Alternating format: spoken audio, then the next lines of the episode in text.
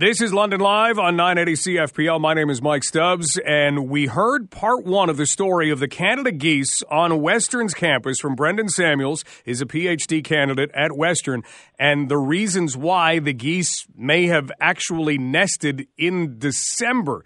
So the idea at that point was hopefully they make it through January and February with as many of these little goslings as are possible. But now we've got another part to the story, which has a real happily ever after ending to it because Brian Salt and Salthaven became involved. And Brian joins us right now. Brian, when did you become aware of these geese?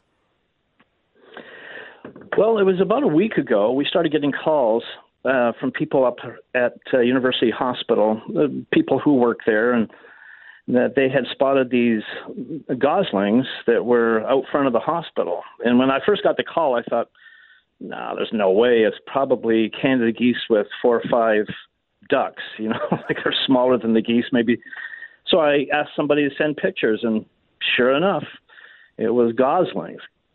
So we monitored that situation for uh, about a week, and then we got started getting reports. Now there was four instead of five goslings, and then there was three. So we thought we better step into action here. And when we got there, there was only two. So predators had been in the lurch there, and they were taking the the babies. So we thought if they have any chance at all, we needed to get them out of there. And you know, in a week from the time that we heard about this, we knew the cold weather was going to set in. And once the snow hit the ground, there would be nothing for them to eat either. And so if the cold didn't get them, then the predators probably would. So we set out to uh, capture both the parents because we thought we'll bring the whole darn family up to Salthaven and we'll allow the parents to raise their own here in our flight pens. But we can only catch one of the parents and after trying repeatedly to catch the second one, we realized it wasn't going to happen. And Canada geese, they're very maternalistic, but they are monogamous and they mate for life. So we didn't want to split the pair up. So we let the one go in that session to be with its mate, and we decided that we would foster the goslings here at Salthaven. Brian Salt joining us from Salthaven as we talk about protecting a couple of little goslings who were born a little bit early. And the idea as to why, well, geese like to nest and you want to have the advantage if it's still warm weather. Maybe that adds to it that these two just decided now's the time. So, Brian, when you're going to catch Canada geese, because let's face it, anybody who's been around Western's campus knows they're pretty territorial and uh, they don't like you coming near them, let alone near them if they have babies nearby. How do you even approach them? yeah, I've been beat up a few times.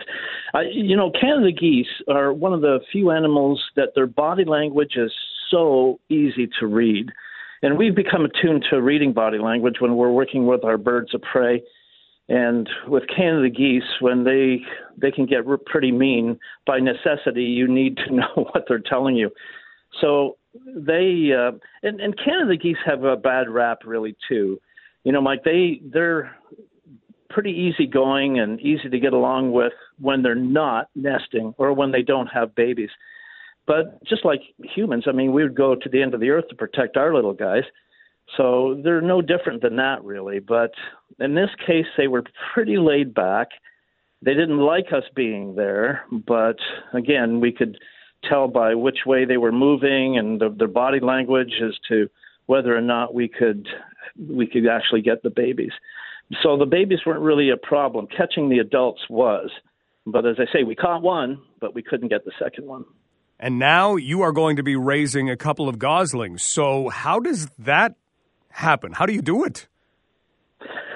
Well, this time of the year is not too easy because there's only there's not a whole lot of places you can put them. In the springtime, when we normally get them, they go into our flight pens, and you know they lead a pretty natural life out there. There's natural fauna and grass for them to eat, and so on and so forth.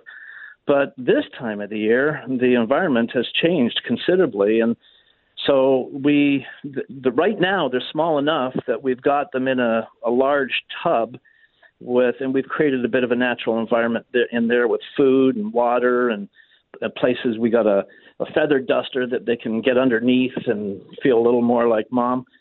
But in a couple of weeks, they're going to be too big for that. So right now, we just just last night, as a matter of fact, we took them out uh, and let them wander in the clinic just to get the muscle in their legs going. Because if they're in a, a tight, you know, in the wild, they're walking around all day. They're following mom and dad, and they develop the leg muscles that they need. And but in captivity, that may not be this case. So we got to get them out and get them working those muscles so that they develop properly. It's an incredible story. You continue to do incredible work for wildlife in this area.